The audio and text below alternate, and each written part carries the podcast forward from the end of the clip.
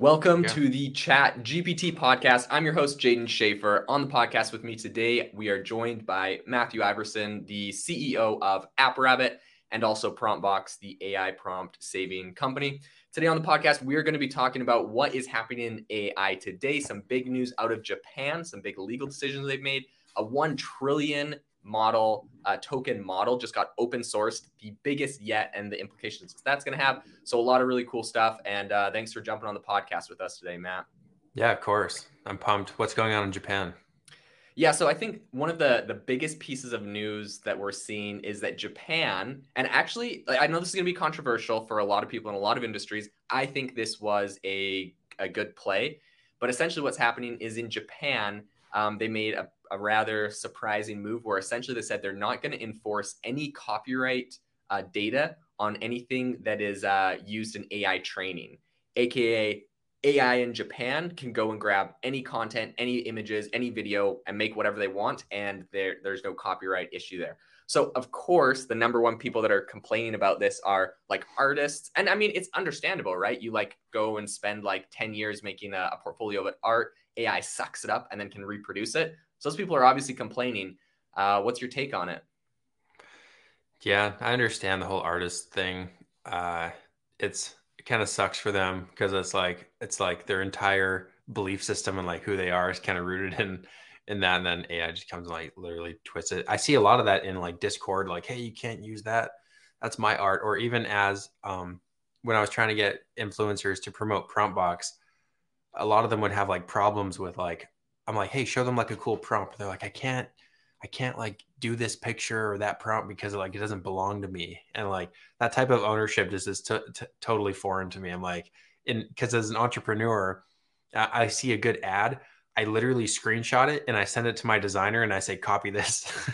right. or like if right. I see like good copy writing, I'm, I like copy the email. I'm like, Chat GPT, just like write this, but for me, it's like right. copying is like and stealing is like kind of the name of the game in entrepreneurship. I think a lot in science, and so in art, it's uh, it's like frowned upon and like disgraceful. So I, know, I get it. It's it's definitely like that with software too. Um, I know you know having done a number of software projects, and it, it sounds bad to say stealing, but literally it's like, okay, we got to design an account page. I'm like, okay, what does like Google do for their account page? What is like, I go look at like 10 other software, like what do they do for their account page? And then I like screenshot them and I make some sort of like similar thing. I'm like, you know, this looks like industry standard. Um, but it's interesting because like a lot of slides of different software I have, it's like this page looks very similar to this software. This page looks very similar to that software. And I kind of like pick the best. And I think the whole industry does that, right? It's like, oh man, these guys have some good designs. It becomes trendy. And then everyone kind of rolls out something similar, even though your software might be doing something completely different. Um, and so I think that's getting carried over into AI as well in that mentality. So the big reason I think that Japan decided to do that is because essentially they don't want to get bogged down. Uh, they, they want to be number one in AI, and they're worried that the copyright is going to slow them down. Um, as is, we already have, um, you know, we already have OpenAI who's taken the lead in America. We have Google Bard who's taken the lead in America. I think that a lot of com- uh, a lot of countries, you know, they don't want to miss out on this bandwagon, and so like they're making a move that you know I highly doubt the U.S. would make this same copyright move, um, but they want they're doing it so that they can be number one. And it's interesting because they called out two things in like in specific that they said they're like worried about in this whole case, and that is uh, anime and visual media. So they're worried like the anime industry of Japan was gonna like hamper AI's you know progress and and slow it down or whatever. So I thought that was kind of interesting. Um, but in any case, yeah, it's out, and uh, I think that it's to be interesting to see if AI excels there. Uh, I guess the quality of the outputs of AI. You can just have you just have more data that you can suck in, and you know you're not going to get sued. So I wonder if people will like move their AI companies to be located in Japan because they know they're not going to have the copyright issues that you might have in America and not the lawsuits and legislation. Oh, interesting. Yeah, they'll be like the like the Bahama banks. It'll be like the you know the no yeah. copyright Japan. It's like, oh yeah. yeah, he's totally got a shell company in Japan. yeah, that runs like the AI model. Like like what happens like a OpenAI like it's like okay we're about to get litigated for a billion dollars or we just sell all of our we sell our model and all of our licenses to our Japan shell company and it's totally legal over there and it runs out of there. I don't know. It'd be interesting to see what uh what happens in that space.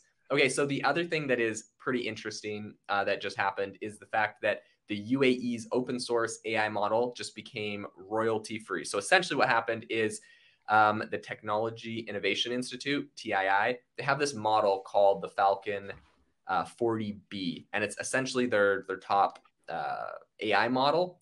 And they just open sourced it. They put it on Hugging Faces. It's now the number one uh, used model on Hugging Faces. It's beating things like uh, Meta's Llama and also Stability AI's Stable LM. So like it is now the biggest one, and this is the craziest part. It was trained on one trillion tokens. Holy crap! Yeah. So I mean, it's interesting because even OpenAI, um, I think they announced the number for ChatGPT, how many tokens was in there, but they never, they still haven't come out and said how many tokens are in GPT four. Um, and I could be completely off, but it's somewhere in the, I know it's somewhere in the billions um, for for GP for Chat GPT. They never announced GPT-4. There's a couple reasons why I think they might have done that, but I, this is the first time I've actually heard someone publicly come out and say like a trillion tokens in an AI model. So like obviously this thing is uh, a very big, very aggressive. Why do you think these people would be open sourcing something like this instead of uh, keeping it private? I don't know. Uh, what are they called again? Uh, Falcon 40B. Okay, and then how do they get? How did they get access to all they just got access from Hugging Face, or that's just where they're hosting it on, right? So they're hosting the model on Hugging Faces. They got the data independently and trained it off of that. Um, so some people are saying that essentially, well, they're saying that it's going to let the public and private people benefit from faster project starts, right? Because you have this massive, like it's open source um, model and i think it's it's interesting. I feel like a lot of these people are releasing stuff for goodwill. There's a lot of different things. I know facebook has released a lot of models and i would speculate like aside from just getting like the goodwill around their brand name from releasing a model like this i feel like maybe facebook uh, will release like their own chips in the future to compete with nvidia. And then they're going to say like hey if you want like you know if you this model that's really popular and open source if you want it to run the best you got to run it on our chips. They said they're going to be uh, producing chips fabricating oh, wow. them by 2025. So I wonder if, uh, if these other players have similar strategies, or I, I guess what their angle is. Uh, perhaps just making the world a better place. But it is pretty insane. So it should be a pretty uh, pretty big advancement having this be completely open sourced. So they just ch- uh, the Falcon 40B model. They just changed the name of it apparently to Apache 2, which is nice because the uh, that name was kind of crazy, which means that this model is now free for any usage, including commercial use. Wow. Yeah, I I wonder like you know we've heard the memo come out of um, Google where they said like we don't have a moat and neither does uh, OpenAI uh, on all of this stuff. It's going to be interesting. I feel like uh, on the one hand I was like, well, the moat is like all the data that you've gathered um, because right now we have people like Reddit that say no, we're going to start charging. We have mm. people like uh, Twitter that just shut off all API access uh, to OpenAI to you know gather their data and put it in. We have people like Stack Overflow said they're charging. Everyone like realized their like data is the new oil. I recently right. heard a, a VC say, and so people are shutting down or locking out their data so that they can sell it. Um, and so I was like, okay, awesome. Like ChatGPT, Google Bard, that's their moat, right? But when you have someone like this that just like kind of comes in the sidelines, like, oh, by the way, we have a trillion token model we just trained, and uh, here it's open source. Like, I feel like that digs into that moat pretty pretty hard. Yeah, it's it's kind of like the you know like the the new model that a lot of influencers are taking, like give every, everything away for free and then like live off the traffic. It's kind of like if you're giving it all away, that's a pretty uh, that's pretty hardcore. Do you know who's doing it? Is it just like a bunch of random developers? Uh, the Technology Innovation Institute, which I it comes out of the United Arab Emirates. Oh, um, yeah. I'm not sure if that's from their sovereign wealth fund. So like if it's like the com- the country that created it, or if that's uh, just one of their institutions there. But it's interesting because it's not in the states, and I feel like I'm starting to see right with this news from Japan, uh, with this move out of the UAE we're starting to see like other countries that are actually uh, creating some of this really powerful technology. And I, I know that this this might sound uh, this might sound crazy, but think about this for a second. Let's say you uh, you're a competitor to I could see Google and Microsoft doing this perhaps, but like let's say you're a competitor to one of those companies and you see like all the market share that OpenAI and Microsoft are pulling up. like wouldn't you imagine if you had the ability so maybe this is maybe this is facebook's play facebook just released their lambda uh, for free. It's open source.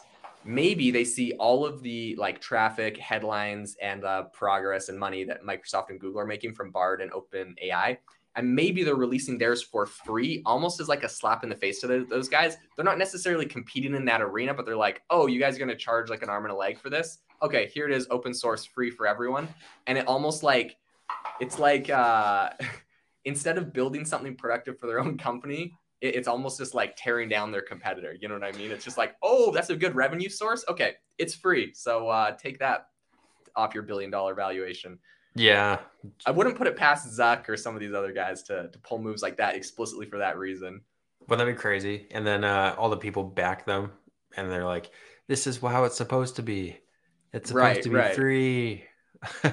right, exactly. It'd be interesting uh, to build a company that like just rips another one down and then the other company just has to like pretty much buy you. That'd be like an infinite money glitch though.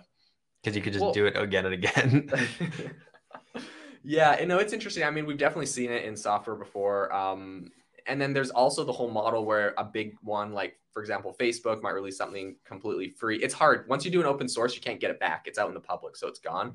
But uh, I mean, you see things like Amazon, for example, got sued for antitrust reasons because they um, they dropped the price of like diapers to super cheap. I guess it was back in the days when diapers.com was their big competitor. Diapers.com goes out of business because they can't compete with the super cheap prices of diapers on Amazon, and then Amazon just puts it back to normal prices because you know they can they can afford it. So um, anti-competitive practices like that it'd be interesting to see if that's happening in the software. But with open source, it's kind of hard to make that claim because they really did give it away for free. It's like it'd be the equivalent of you know giving away an unlimited free diaper subscription. Like you just they just get it. It's just free. So aside from hosting or whatever, yeah, so it's kind of interesting.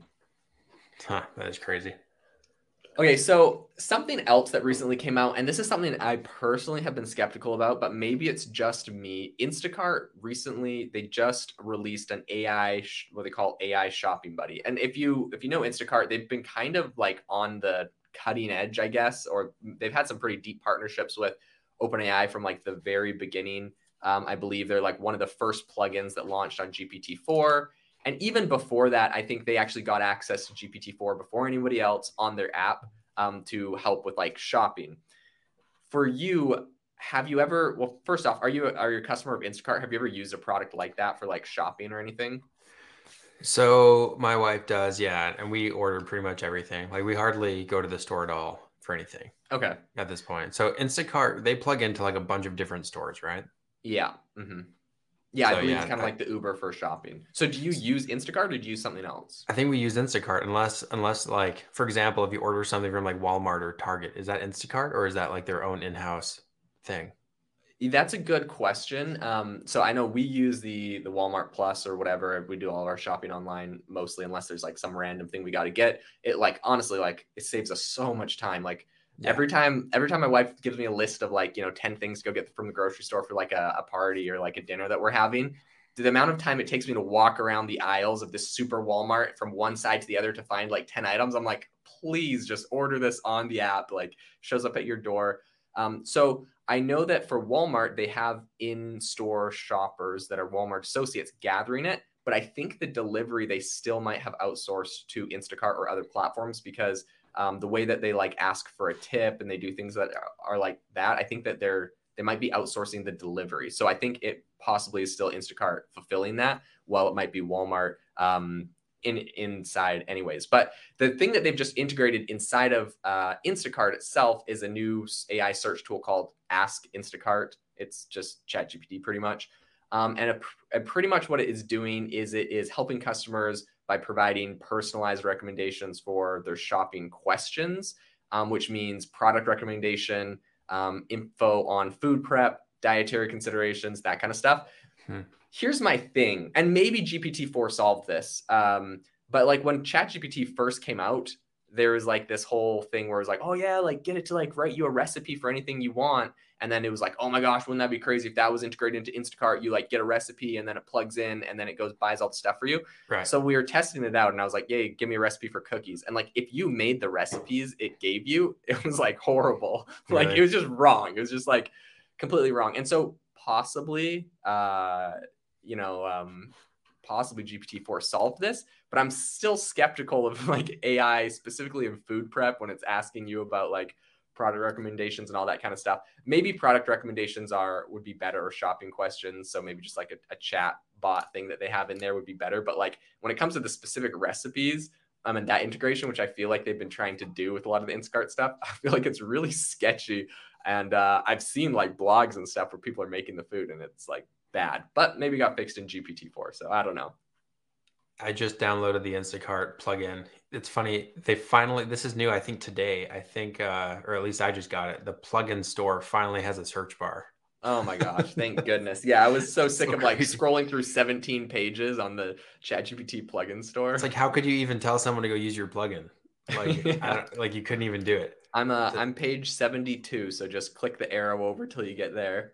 It's crazy. So with the plugin of that, the crazy thing still about plugins too is that basically you enable the plugin and then it doesn't like give you prompts or anything. You just have to start typing, right? Like right. That's pretty that's pretty nuts.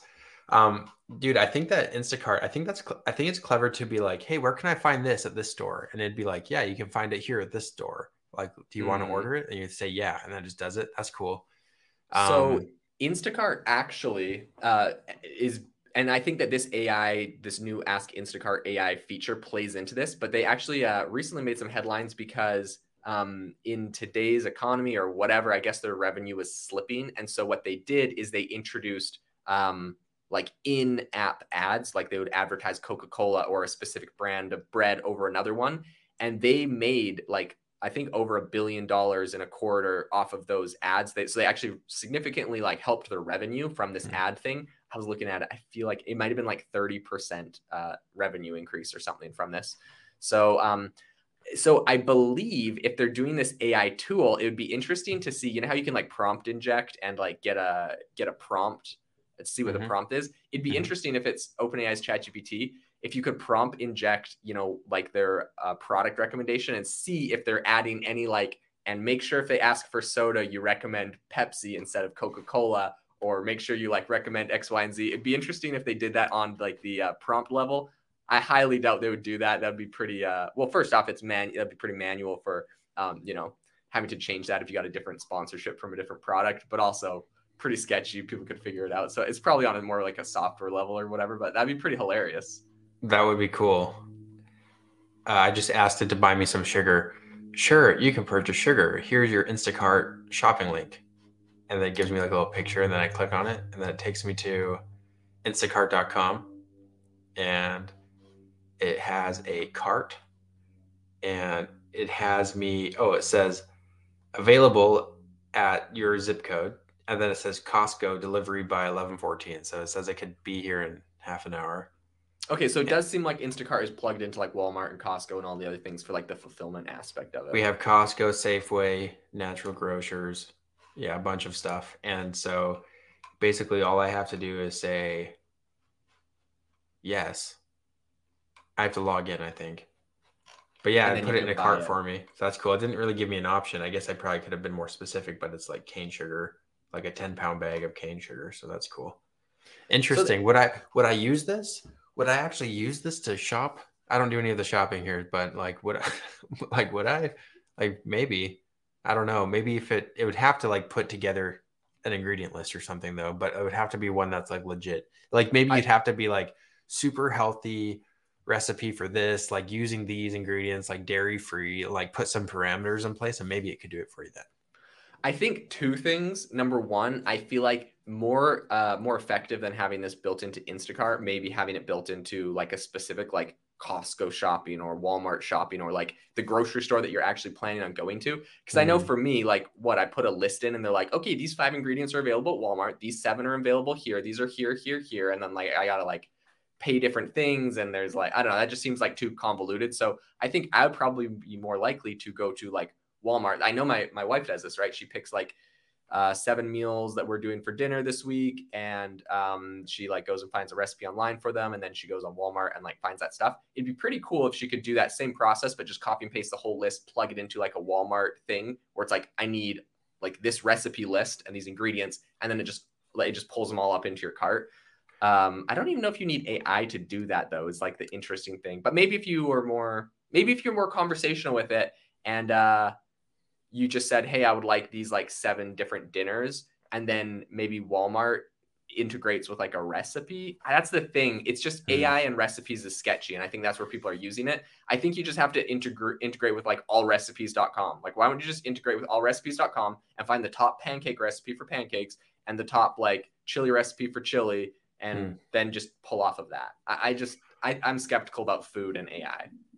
Right. I know that uh I was listening to another podcast where the guy goes to it's my first million, and the guy goes to like a, this billion dollar dinner, and the kind of like the cool thing about this dinner, billion, billion billionaires were there, yeah, and uh, they'd gotten the whole recipe, they'd gotten the whole food layout like done by AI, and so they had like given it to a chef after the fact, and and like he went and like built all these things. I guess I guess the food was good, but yeah, that does sound a bit. Sketchy. I mean, I'm sure if you give it to a chef and he looks at the recipe and he's like, "No, that's kind of off. I'll, I'll tweak it." I wonder bit. how closely he followed it. Yeah, yeah. Yeah. That's pretty uh, funny. Dude, so what is your take on NVIDIA passing a $1 trillion market cap uh, with all of their new AI software they've they pulled out? Like they're they're above like Tesla. These guys are like these guys are cruising right now in a very small group. Everyone thought that Elon would be the guy to like bring a company past a trillion, right? But uh, they're not they're not there yet, right? What are they at? So so Google, Microsoft, a lot of these guys have already passed a trillion. Um, I guess right, like look at inflation nowadays. So I think it might have been easier than people suspected five years ago. But um, so so they briefly passed a trillion dollar market cap, and then they went back down there in the nine hundred billions right now. But I mean, it's not inconceivable to think they'll get there. Right, right. Yeah, I guess I meant the next company. Yeah, Apple's already at two point eight trillion. yeah Apple's Apple is absolutely crushing it. You know, it's pretty interesting. Um, Apple gets a lot of flack for like not being very innovative in this AI space, not having like a lot of AI tools come out like with everybody else. Um, what's Microsoft at right now? Looking, so I'm looking at all companies. So Apple is first, Microsoft's at 2.4. Okay. Then Alphabet's at 1.5. Amazon's at 1.2.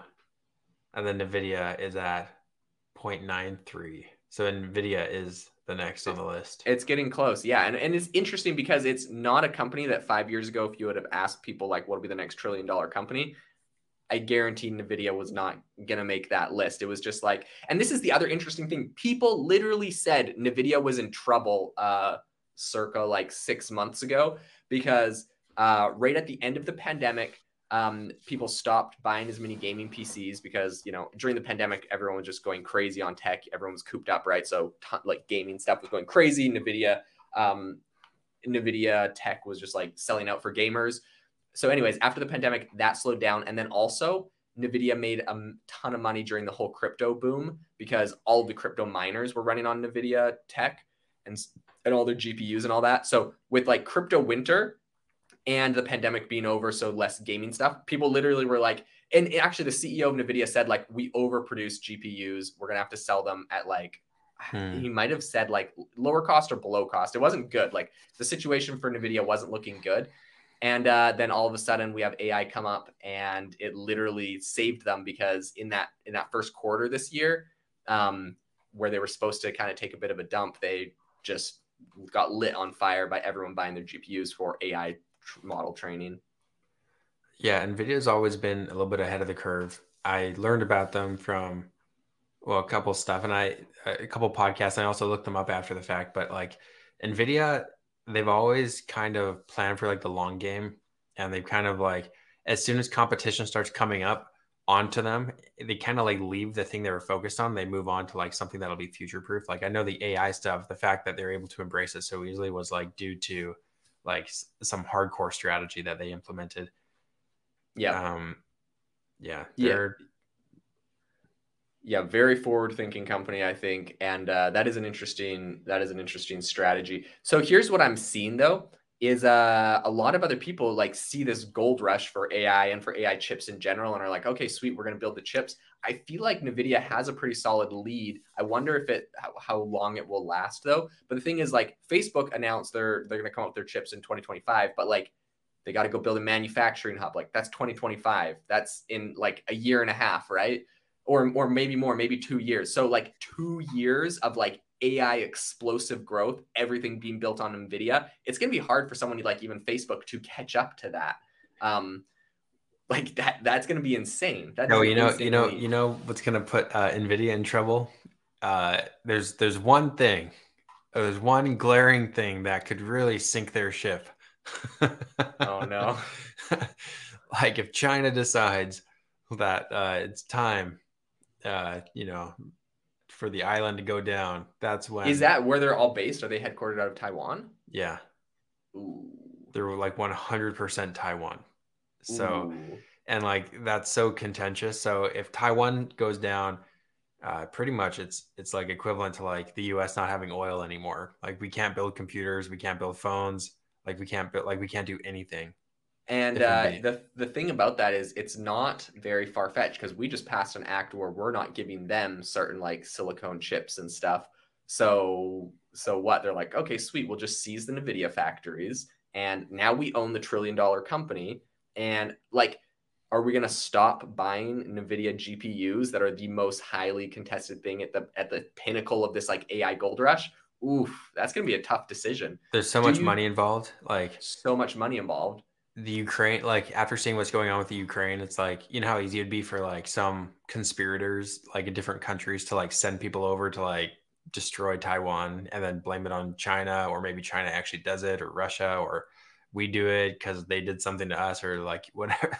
Like it could easily be like knocked down. And uh it's been like in the news so much like china circling with boats and planes and we're like yeah hey, that, that could be massive. I wonder what sort of a blip that an invasion on taiwan would have on like the entire ai industry in general that would be insane um, one thing I will say that is interesting is, of course, the US recently passed the CHIPS Act to start manufacturing chips here in the US. I think that's a pretty like one thing people have like credited the Biden administration is doing well.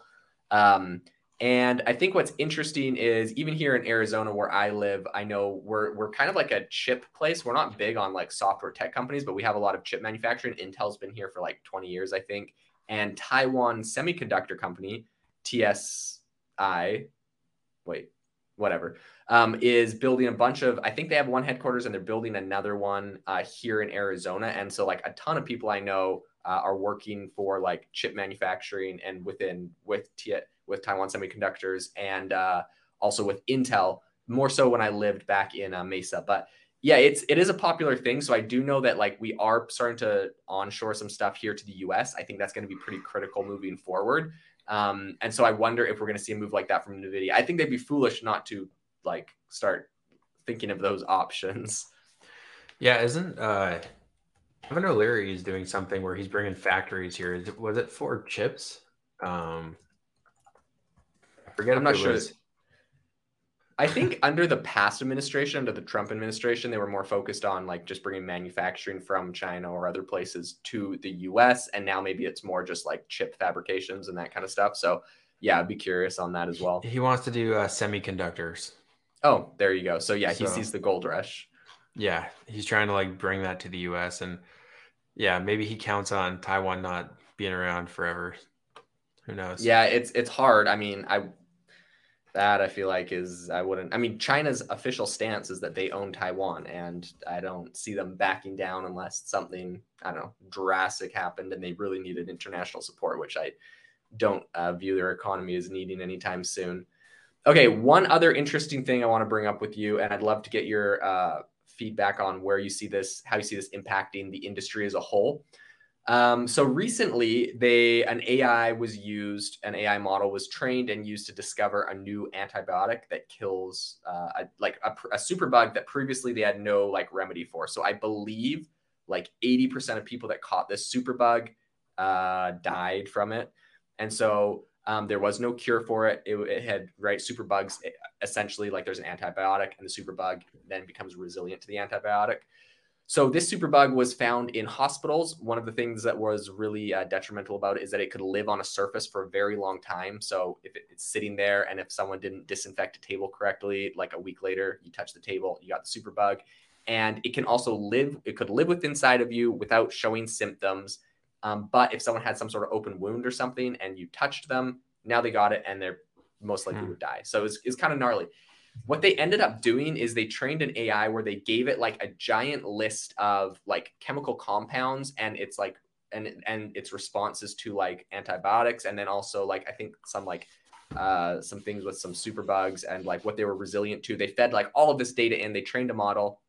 Um and in any case, they they made a model that they felt like they could they could adequately do this. And so they go and uh they feed in 68,000 uh, no 6800 compounds into this ai model and they say which of these is going to have the most likely chance of like being a good antibiotic for this superbug.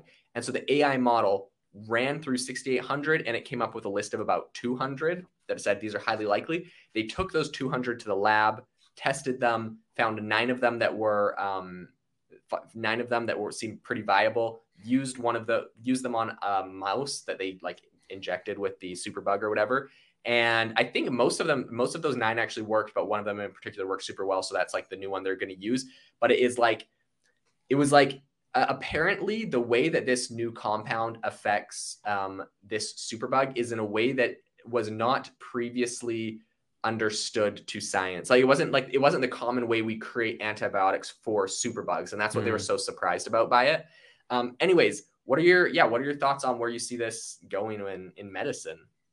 Well i think that uh you know maybe i'm a little bit of a conspiracy nut when it comes to like the pharmaceutical companies but i think i think there's so much like withheld from the public especially like surrounding cancer and like all that kind of stuff. And so i think a lot of people are probably tempted to be like ai is going to like solve cancer. And i would be tempted to say that kind of thing too where it's like ai is going to solve like you know this is like part of like living in utopia like when ai hits the singularity and like we all have you know like perfect health because we have ai hooked up to like our glucose monitors like in our skin and it's like telling us what we should and shouldn't eat and like we live forever. I think the problem is there's so much corruption and censorship around like that area that um, i don't i don't like for example i think if we did have the cure for like certain diseases i almost wonder if like a company like openai or even the internet in general has like enough censored material on it where you wouldn't be able to like you know it seems like it would be something that's relatively easy for ai to find out the cure for cancer if if it like had the information available to it. That's why i love these open source projects a lot of potential there. So yeah i think no, that uh, a, that's an interesting that's an interesting concept because i do think it's uh, like conspiracy theory or not obviously uh, pharmaceutical companies are motivated by profit and so if they find it's interesting because I think what here's an optimistic take on this because you're 100% right. Pharmaceutical companies motivated by profit, if they feel like it's going to decrease their profit, why would they do it now? And I think like withholding information, all that kind of stuff, like don't put it past them because obviously there's been pharmaceutical companies and pharmaceutical executives that have gone to prison oh, yeah. for sued into the billions. Yeah, for all sorts of things. I mean, Johnson and Johnson knew that their baby powder was giving babies cancer and continue to sell it because it made a lot of money. And now they're one of the top, they were one of the top COVID vaccines. So Pfizer has one of the largest lawsuits in the world. Yeah, draw your own conclusions. It's not a conspiracy theory. It's just like legal yeah. matters. And so, anyways, here's an optimistic uh, spin on it, though. Google previously had the technology that ChatGPT and OpenAI has and did not release it on like what's now Bard or their Google search because it would cannibalize their search industry. They've had they've been sitting on this thing for 2 years. Mm. They wrote the transformer model paper that OpenAI used and launched it and it wasn't until OpenAI launched ChatGPT got all of their investors in a frenzy and forced them to create Google Bard that they actually launched it. And so I think um, with especially like you're talking with these open source models and with this technology and with something like you know this like uh, antibiotic that kills superbugs when some of these smaller therapeutic companies um, are coming up with these solutions the big guys are number one going to try to buy them up but also if they don't it's going to force them to use the same methods and release the same product so i actually think that um, even though i do believe a lot of pharmaceutical companies are corrupt i think that with open source models and with the amount of like advancements we can make, they will be forced to toe the line and to uh, make products that cannibalize other, you know, like you know the radiation treatments for cancer and all of that chemotherapy um, makes uh, insane amounts of money. Of course, I have family members uh, directly impacted by this uh, through my whole life. Um, and I have family members that have used different alternative uh, solutions to chemotherapy that have seen success. Um, and so I, I, do believe there's a lot out there that uh, people are not seeing, but I do believe that uh, with open source models, even corrupt organizations will be forced to to come up with some of these products, cannibalize yeah. their own business. I think so too. I think I think they're gonna have to. It's kind of like gas. The gas industry kind of has to like embrace electric. Like they kind of have to, you know, mm-hmm. as far as cars go. It's like they're we're kind of forcing their hands. They kind of have to get like ahead of the curve. Exactly, exactly. So this is the exact same thing we've seen with Tesla, right? Like in the 90s, there was electric car companies. In fact, one yeah. of like one of the early uh, electric car models it was essentially like a golf cart because cars were slow back then. But in like the I think the 30s, there was an electric car that like came out. So electric car technology isn't something that was like incredibly new, but uh, a lot of patents, a lot of electric car companies were just literally bought out by gas powered car companies. They would just shelve it. They would just like lock down the patents so no one could use it. And it wasn't until Tesla came out with a very viable product that started to get some mass market interest that every gas powered car company that previously was you know shutting the stuff down or even doing corrupt things right? Like there's corruption. We and like undisputable not conspiracy theory. Look at volkswagen and their whole like dieselgate right? They literally built a device into their car to trick regulators so when they put it on the emissions testing machine it gave a different amount of emissions than when it was driving. Like just blatant fraud. And of course it was a rogue engineer that did that that made their company billions of dollars. What a kind rogue engineer but um but like obviously there's corruption there when there's money to be made. But when a company came out with the actual product they were that cannibalized perhaps their car sales because now they have to upscale and change their factories and change how they do everything and spend a ton of money on r&d which they don't want to do. But as soon as tesla did that every single electric car company or every single car company now is announcing electric cars and coming out with electric car options.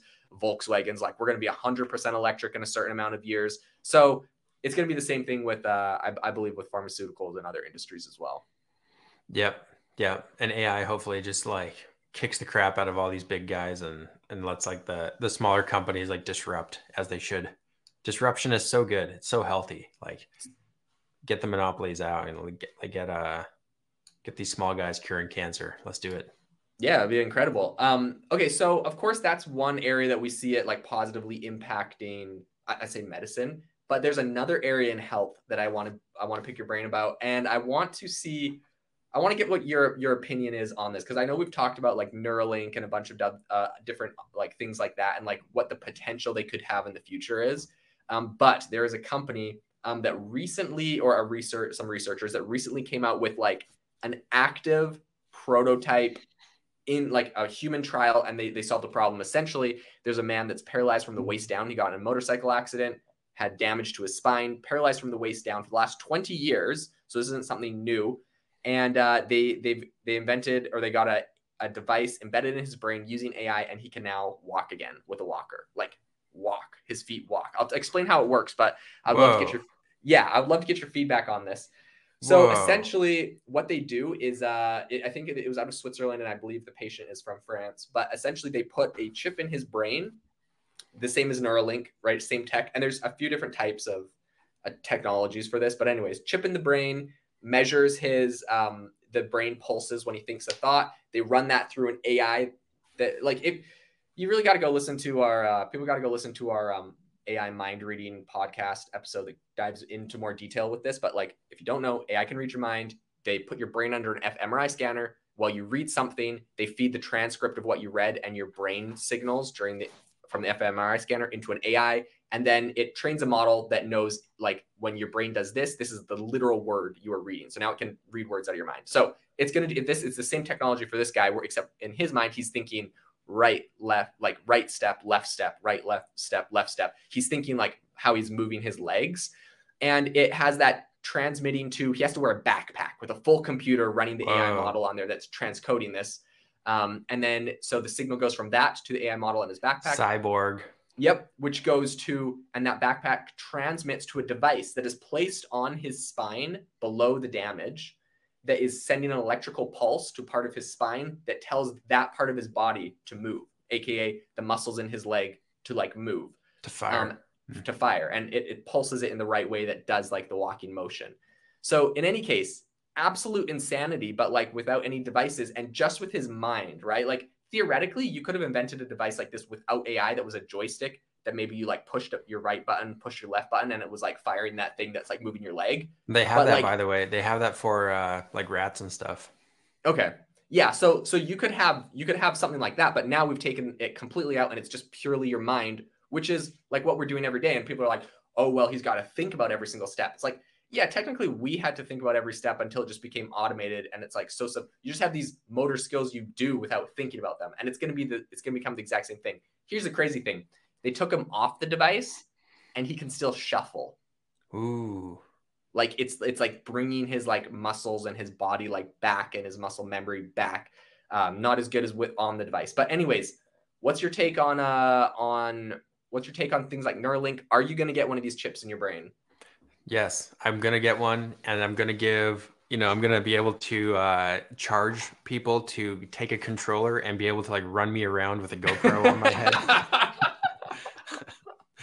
is it weird that my mind just went there? Like, I, people are gonna like sign up for like this twisted like uh TV show, like it'll be on Netflix and it'll be like you know the human video game, and you'll just be able to like run a, a dude around. You know how they do it with animals oh, is man they they put chips and, in mice. And basically, you know, when you're falling forward and you like take a step to like stop yourself from falling because mm-hmm. you get like that vertigo feeling, that's mm-hmm. basically what they tell the brain of these animals to do. So they they initiate the feeling of them falling forward so they take steps in that direction and that's how they control these animals so they do it with moths i think and they also do it with uh with uh which like how do you get a chip that small then i think about it but they do it with rats so if you're falling to the left or falling to the right you you step in that direction and so that's how they interesting that's how they, how control, control, it, it. essentially like a video game so that's crazy Dude so that's crazy. I, I don't think it's crazy that your mind goes there because I think it brings up a very important issue, which is um, if these things are connected to the internet, right? If they have to do like software updates, I would assume they're going to be, then that means they're hackable. Like what happens when there's a zero day exploit on a Neuralink chip? And this is, I think this is relevant because Neuralink just got FDA approval to have human trials. So like, mm-hmm. yep. it's happening. It's, it's not going to not happen like what happens when there is a zero day exploit on everyone's Neuralink chip and it's now hackable? Like what could you do? What could you really do? Because Neuralink isn't necessarily having that electrical pulsar in your spine that like makes you walk or move your arm or something. Um, right. What, what like, yeah, what you... would that do? You could you could perhaps capture someone's thoughts, like yeah. record a transcript of their thoughts. Or maybe you could talk maybe this is a new way of communication. Maybe they could talk to them directly. Um, or I guess it's marketing. only it's. I guess you're thinking is read only though, right? Like for the most yeah, part. Yeah, read only. Yeah, I would assume. Yeah. Yeah. So like the marketing stuff, right? I think you mentioned before that like Facebook has these like in their headsets, in their VR stuff, they're putting these scanners that can read your brain waves. And then like that'd be that'll make the algorithms better. You know, yeah. live live real time feedback of what you're thinking as you watch something. I mean, that's insane. Or or think about this. Think about um a company like or a country like China. And I mean, like, come on, I'm sure the US government's got all sorts of agencies that would love to get their fingers in everyone's brains too. But like, let's think of a company like a country like China gets everyone on Neuralink and just has a live feed of every thought you're thinking every day. Dude, that's crazy. So this is like the hive mind.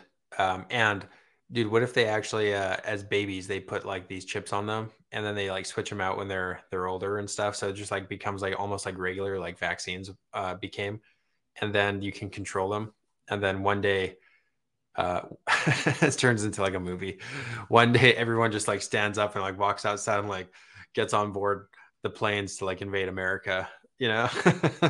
That they all have ai like supercomputers controlling them perfectly and they become super super soldiers. Basically everyone from china is captain america and they come over here and they kick the crap out of us okay, something that's funny, but something you said uh, did bring up an interesting uh, concept in my mind, and that is right now all of these chips what they're doing is they're doing um, and they're integrating AI. They're they're they're read only, right? Like they're they're they've transcoded your thoughts and they can read that, but they can't write thoughts into your brain. But uh, you brought something up interesting with the moths and the rats that is making me think about like what was what what does that look like and how do they um, write into your brain? And I think one of those things is not literal words. It's not a spoken voice, perhaps in your ear or like like your subconscious mind pops up with something, but maybe it's a feeling. So if they can make you they can make you feel like vertigo or like dizzy for like firing in your brain i don't have any doubt that that would work. So what if china has chips in everybody? I'm trying to think of like a realistic thing like this isn't this isn't far-fetched. China has chips in everyone's brain reads every thought.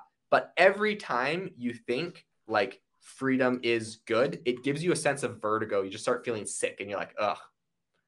Like that would be a very easy way to do right into people's brains That'd be a very like easy way to. It's just like the feeling, like you feel sick. You're gonna have negative associations. I, I know, like this is a this is such a funny story. When I was a kid, I read some sort of book, and it was about like the Amazon and the gum tree, and I I don't know if I, they eat the gum from the gum tree or that was just in my mind. I heard that. Anyway, so all of a sudden I had this idea that like out in my backyard, there's all these pine trees and there's this tons of sap that just like pours down them. And I'm like, oh, the sap from these pine trees is like gum because I read this book about a gum tree. Mm-hmm. Anyways, so like I like took a huge gob of sap and I started chewing on it. It got stuck in like all over all of my teeth. Was not the glamorous gum tree experience I was expecting.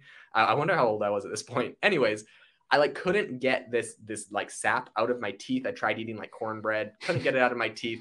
And I I don't know if I had the flu, but later that night I threw up. Anyways, to this day, like I love the smell of pine trees and everything, but like when I smell pine sap, it just reminds me of like barfing because oh, I barfed that night and I barfed out a ton of pine sap. It's probably yeah. bad for you. Like it probably was my body, you know, rejecting that.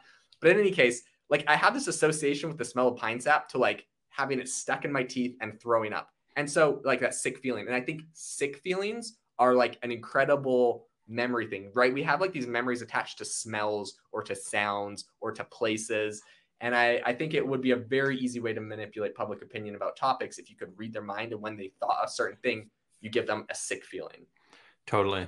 that's that's an interesting idea. One that's not uh, hasn't been told before. Uh, have you heard of the book Brave New World? Yeah. So that one isn't that the one? I'm trying to remember if this is the right book, but they they issue propaganda through radio waves. It's like mm-hmm. subliminal mm-hmm. messaging. Um, oh, maybe that's not the one. The one I'm thinking of, it's like that's like you hear like radio, but it's like regular radio, but like in the background and like the white noise of the radio, it's like uh it's like just propaganda messages of like fear and stuff like that, or I think it's telling everybody 1984. What's that? I think that might be 1984 by Orwell. Did they make it into a movie? Uh, yeah, I, th- I think so. Is it by? Is it like does it have kids in it? I haven't seen the movie. Um, no, the one with kids in it, I think, was Brave New World. That one's okay. like where everyone's doped up on drugs, kind of, and yeah, they're they're just suggesting things via this propaganda, and they're like they're saying like mass, you know, like everyone goes and buys a hat on a certain day, and it's gonna drive people listening to, to this crazy that we don't uh, we're not referencing like the right uh, title, but anyways, that the point is, yeah, if you can make people feel, uh, like even even if you put on the news that this thing is happening, and then you just made everyone feel fear, like they would naturally associate like that fear with the thing that they're seeing, right? Mm-hmm. Uh, to to be inside their head though is even crazier. To to know when they're thinking the thing and then make them feel a certain way if they could write that into their mind. Yeah, I think yeah. I'll, I'll, probably have to do more research on this, and I'm sure a lot of people are looking into this eh, right now. Anyways, but um, it, I'm just curious to see what the capabilities of write are like writing into your brain are like through electrical pulses, like what you can, how you can make people feel. Obviously, like dizzy or vertigo makes sense. Um, I want like maybe you can make them feel bad, like electrical pulses on certain parts of their brain. I wonder if there's if there's a the ultimate though is if they find a way to like stimulate like pleasure or happiness or something like that, like mm. dopamine. Mm. If they can stimulate dopamine with electrical pulse and like sick or vertigo or sickness with electrical pulse, it's game over. It's like you will everyone will just literally be classically trained to like and dislike certain things because of how they feel around those things. So that could be absolutely terrifying. Dude, all the biohackers are going to be like, awesome. Like whenever I like get up and do a cold plunge, I like automatically make my brain like feel dopamine and like whenever yeah. I go to bed, whenever I go to bed early, like I get dopamine from that. Like, yeah, I've like rewired my mind. Yeah, this Neuralink thing is epic. And like I uh that's the terrible thing is like you know people will do that. So like that's how it starts. And is it terrible? I don't know. But like, yeah, you'll literally be able to rewire your mind, right? And like me coming from a background of like positive affirmations and psychology and all that kind of stuff, my last software company, um, like rewiring your mind is a big thing, but this will be like literal physical rewiring of your mind. And maybe you'll get a go program. Like this is the schedule I would like to follow. This is the outcome I'd like to see. So when these things happen positive, when these things happen negative, classical training, and then you just like set yourself up like programmed that way. Um, yeah, it'd be like buy my new like buy my new program on like on like positivity, but like instead of a program where you read it, you just like upload it to your Neuralink, and it just like it's like yeah, now from now on, like when you do these certain things, like you're gonna feel a certain way. Like that that's crazy, dude. It's gonna be like how all of the Instagram influencers they sell like uh, presets for your photos. Yeah, you're gonna buy like a psychology preset. It's like this is like Alex Hormozi's um, mentality preset where like he has his brain tuned to be just like this and this is how he's achieving his results. And you're like click download and then you like expect to achieve the same results yeah you start you growing. preset. You start growing like long black hair and looking into the camera get jacked. Everyone's oh, building man. 100 million dollar businesses all of a sudden. It's like what? Yeah that'll be crazy Okay, Matt. Well, thank you so much for coming on the podcast. Uh, we better wrap this thing up, but as always, super insightful um, conversations. If people want to follow Matt, go check out uh, Promptbox and check out App Rabbit if you are looking to build your own custom app. Um, I am Jaeden Schafer. Make sure to join the link in the description to join our community online and also get our weekly newsletter um, and stay up to date on the waitlist for some exciting software we are going to be launching soon. Thanks so much and have a great day.